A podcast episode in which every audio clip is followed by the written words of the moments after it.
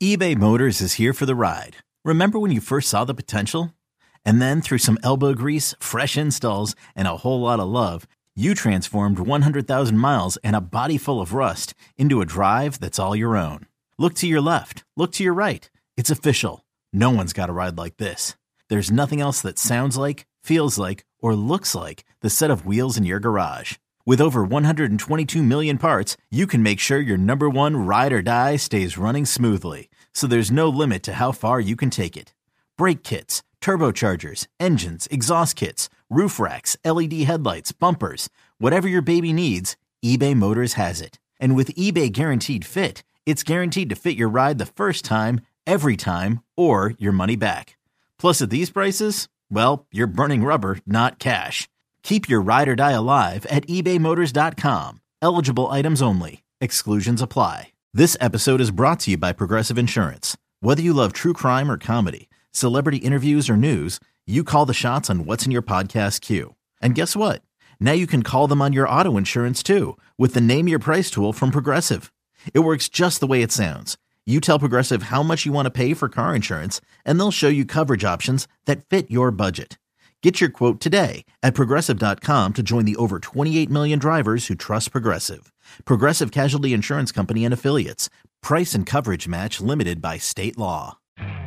You could spend the weekend doing the same old whatever, or you could conquer the weekend in the all new Hyundai Santa Fe. Visit HyundaiUSA.com for more details. Hyundai, there's joy in every journey. You need to know what's happening, it's it's it's it's time to get in the huddle with Carl Dukes, Brian Baldinger, and Jason La Canfora. Nick Kostos, let's talk about Seattle at the Bengals. Joe Burrow looked like Joe Burrow last week, and all of a sudden you're like, okay, wait a minute, Bengals at home, eh, two and a half. Why not jump on the Bengals? Tell me why not. Uh, I some people, Carl, will ask the question in life, why not? I, I would ask, like, why wouldn't you do it? Uh, I, I love the Bengals in this game, laying the two and a half against the Seahawks. Um, to me, Joe Burrow looked last week against Arizona. He's hashtag back, man. Like his movement was unbelievable, right? Movement in the pocket, like slithering out of trouble. He even had one like totally swag play where he ran for like nine yards, slid, dropped the ball in front of the defender, and walked back to the huddle. And Burrow telling uh telling reporters yesterday on Wednesday that this is the best he's felt since before training camp. And I don't think that's just player speak. We literally saw it on the field well, this past Sunday, Nick, right? There, there's a there's a play last week where the protection breaks down, and he's got like he's got somebody rolling at his feet from Arizona. He literally jumps up off that calf that's been wounded for two months. He jumps off the calf over the guy and lands. And I, I must have rewounded that 10 times going, if you got a bad calf, you simply don't even try that, much less do it. And I thought that right there is the best, that play, forget the 15 catches by Jamar. That one play, I think, gave the entire team a lift like our quarterback is back, we're back. And and and if he's back, then this number is short against the Seattle Seahawks. And T. Higgins practiced on Wednesday in a limited fashion, putting him on track to play in the game, obviously. And like Trenton Irwin played well last week. So now all of a sudden you've got like four legitimate receivers with Chase Higgins, Boyd, and the aforementioned Trenton Irwin. So look, like Seattle's coming off the bye, should be healthy, right? The offensive line should be healthier than it was in the Monday night beatdown a couple weeks ago against my Giants. But uh, for me, this is all about the quarterback and the point spread. It's below three. Burrow's back. Give me the Bengals. Nick Kostos joining us. You better, you bet. Check him out. Check out the podcast as well. It's in the huddle. Carl Dukes, Brian Baldinger, Jason La Canfora are part of this podcast as well as we run down games leading into week six. All right, here's the deal. They're on the road, but they held the Cowboys, right, to six yards in the first quarter, no first down for 17 minutes of that game. The 49ers against the Browns. And I, I again, on the road, do, do you feel differently? And I don't. Nick, they're just that damn good. They're seven point favorite on the road against the Browns. The over under is 37. What do you like? Yeah, I and I think, you know, the question that we might have to start asking is like, is this going to be like a historical 49ers team? Like some of the 49ers teams that I grew up watching, that 89 team for my money, still like one of the best teams I've ever seen. Like, we'll see if this team can kind of reach those dizzying heights, but certainly think they've earned the distinction of being this big of a road favorite. And a couple things to consider that have pushed this number all the way up, because let's be clear here, right? If Deshaun Watson's the quarterback in this game and there's like perfect weather, San Francisco is probably like a three and a half point favorite. They're still favored by more than three, which is uh, saying something on the road, and the Browns are good. That's still a really respectful line towards San Francisco. The reason why we're up at seven now, A, like the weather is supposed to be horrendous this weekend. We we have a couple games every year in Cleveland that are like fake games with the wind coming off the lake.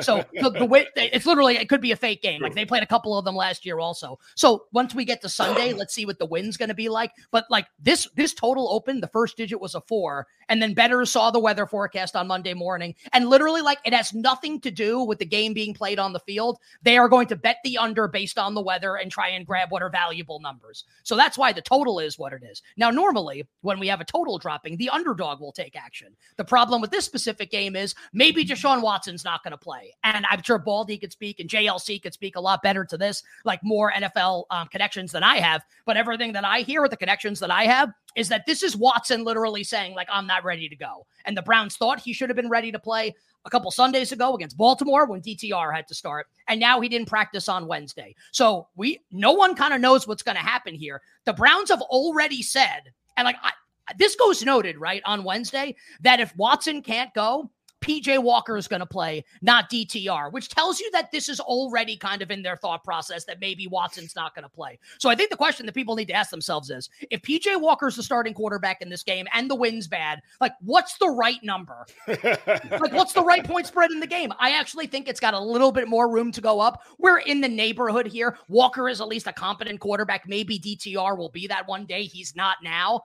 So I I I, I don't know, man. If it's Watson and he's healthy, this point spread's obviously going to come down. If it's PJ Walker, I think it's actually still got a little bit of room to go up. I think I think Cleveland's going up against the best defense and the best offense in football. It'll be interesting, you know, just from this standpoint.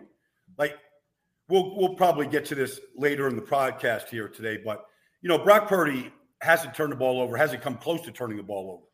Like, can Cleveland get him in bad weather with Myles Garrett and Za'Darius Smith in that group? Can they get him to make a mistake? You know, and can Cleveland capitalize on that? Nobody's been able to do it yet. Dallas didn't come close, and they had the number one defense before the game last week. So I don't know. Like to me, uh, this quarterback situation in Cleveland is is is really bizarre because the coach thought he was going to play two weeks ago in a division game in Baltimore. He mm-hmm. thought he was going to go. Like when the coach doesn't is is clued clue, clueless about who's playing quarterback, that, that sends ripples through the whole team. Yeah. Bet you they still wish they had Josh Dobbs, by the way. He's not playing terrible, that's for sure.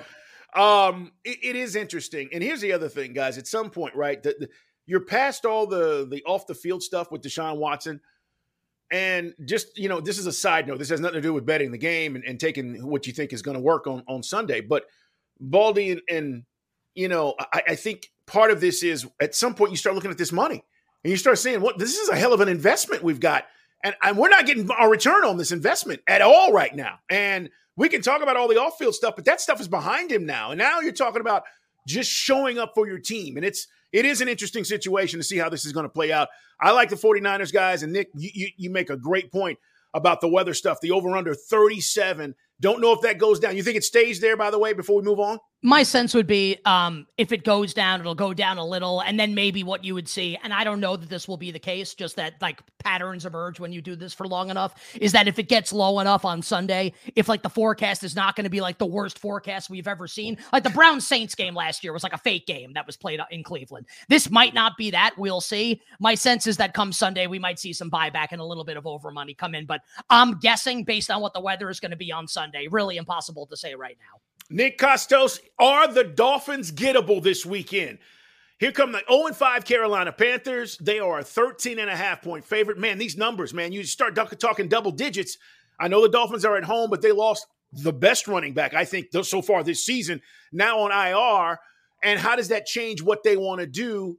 And do they cover this weekend? Yeah, I think yeah, I I may have big time egg on my face here. I actually feel like I'm on an island, which makes me a little nervous with this game. Um, I I like Carolina a little bit to cover the spread here. Now I liked it a lot more when it was 14. The Achane injury, once that started to get out on Monday, kind of pushed this down a little bit under 14 to 13 and a half. Um, there's a lot going on right now with the Panthers, like behind the scenes, and like what Mike McDaniel said yesterday about Bryce Young, and maybe Frank Reich needs to give up the play calling duties to the OC Thomas Brown. There's like a lot going on here with with Bryce Young. Um, here's my opinion, and I know that it was kind of in garbagey time last week in the second half against Detroit. I thought he played really well in the second half last week. And Baldy can obviously speak better to this as someone that played at the highest level, right? But just like me as a fan, the patterns that emerge watching games for over 30 years every Sunday, et cetera, right? Like I saw him have some success and that's the first time this year he's had success, like throwing the football in this offense with him. Like the one Dalton game, they looked functional. They were functional in the second half against Detroit. And I think he could carry that into this game against the Miami Dolphins. And I'm not insinuating the Panthers can win the game, just that I think this offense now, with the three receivers, are now finally healthy. Like Thielen's like rejuvenated right now playing in the slot. Chark's healthy. He's not great, but he can at least separate a little bit. And I think the best receiver on the team is actually Jonathan Mingo. And he's off the concussion now, getting more acclimated into the offense. Um, I actually think if Miles Sanders doesn't play, it might be a good thing because he's not 100%. Get Chuba Hubbard in there, at least get a healthy running back. So I do think that Carolina can score enough to fall inside the number and cover the spread not win the game. And just one player that I'm watching this weekend on the Miami side, like Achane's obviously on IR. Mostert will be the 1A. Like Jeff Wilson will probably be activated and be the 1B. A couple weeks ago, I watched Dolphins running back, who's no one's ever heard of, by the way, but I'm sick with this stuff and I love fantasy, so I know all this stuff. Chris Brooks had a 66 yard run a couple weeks ago for Miami in the 70 point win, a 70 point game against Denver. Had a great block last week in the in the uh, in the Giants game. He kind of profiles to me more than Salvon Ahmed as like the speedy change of pace back. Um, so I wouldn't be surprised if we saw Chris Brooks get a couple totes in it's, this game it, and uh, maybe it, look a little decent. It's a classic Mike McDaniel find. Like he, he literally, if you go back, Cleveland, Atlanta, San Francisco. I mean, Mostert had been around the league, cut practice squad, been all over the league until McDaniel said he's our guy.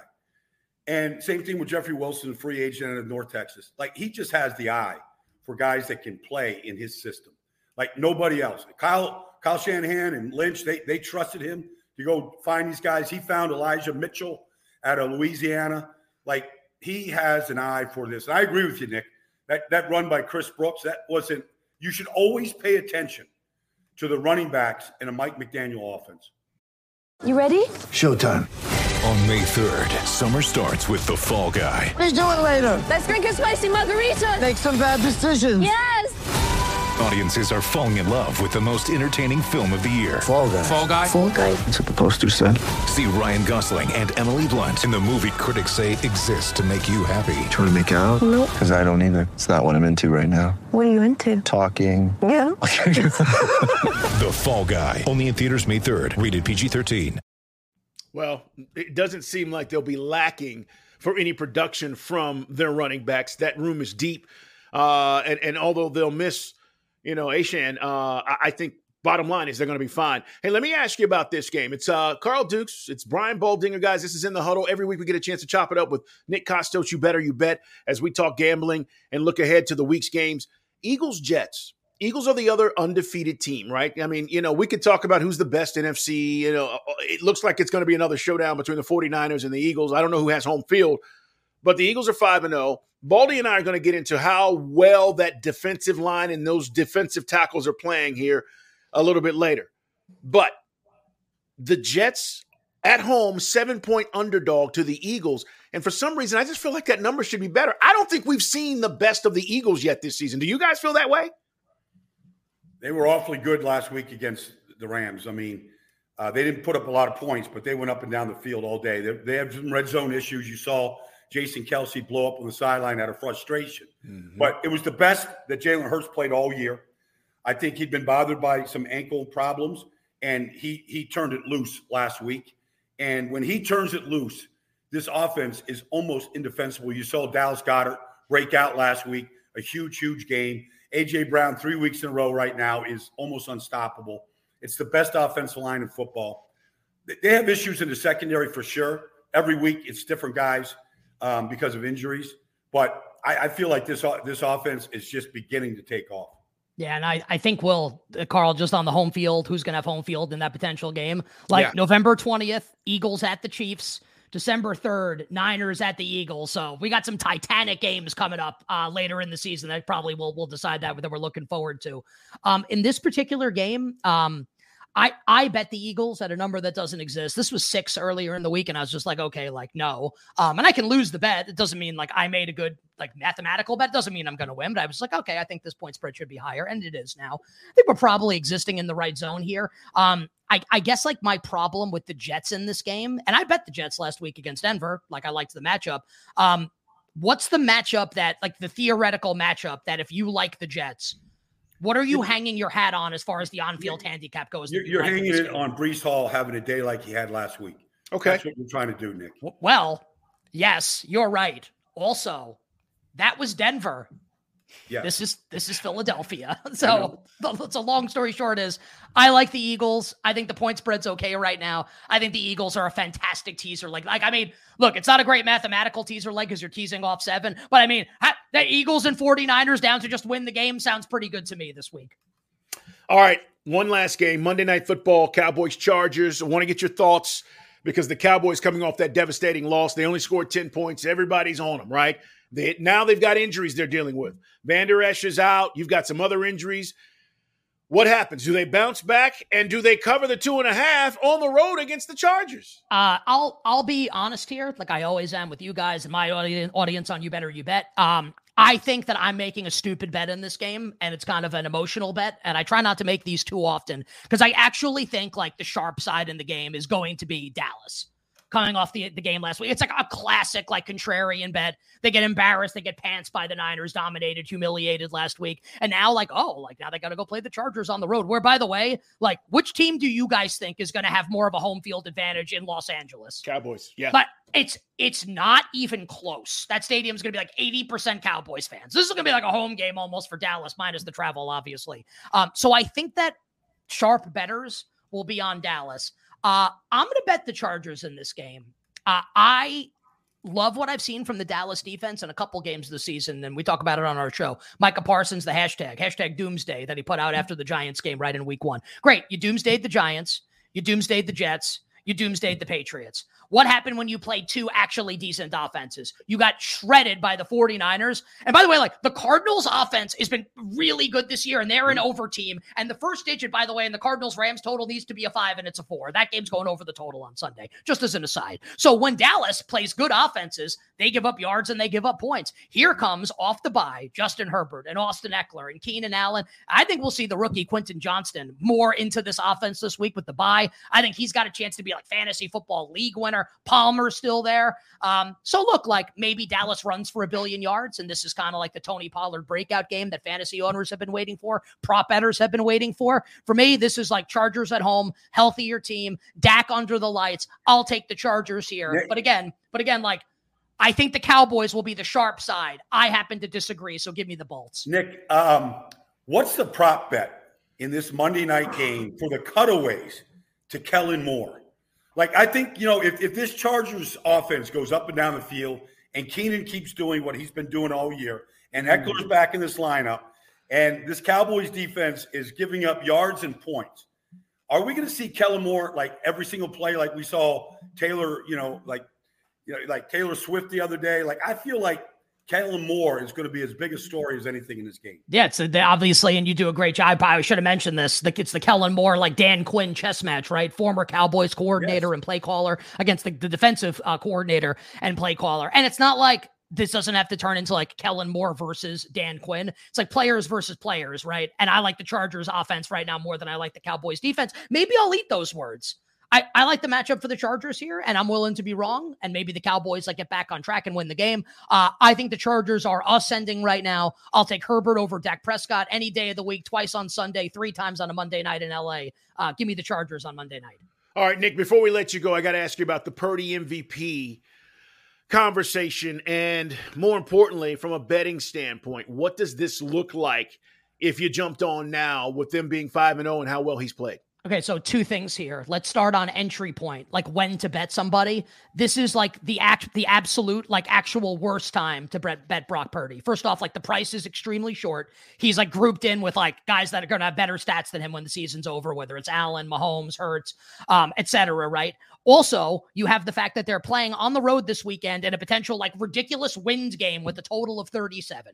So the Niners can win the game, of course. Is Brock Purdy going to throw for 300 yards and four touchdowns in this game with 25 mile per hour wins against this defense on the road? Like, probably not. I'm not saying he's going to play poorly. Just that, again, like ask yourself this is he likely to have a great statistical game on Sunday in this particular matchup? No. So probably these odds will probably drop a little bit. And then we can maybe have a different conversation next week. But now is a terrible time to do it.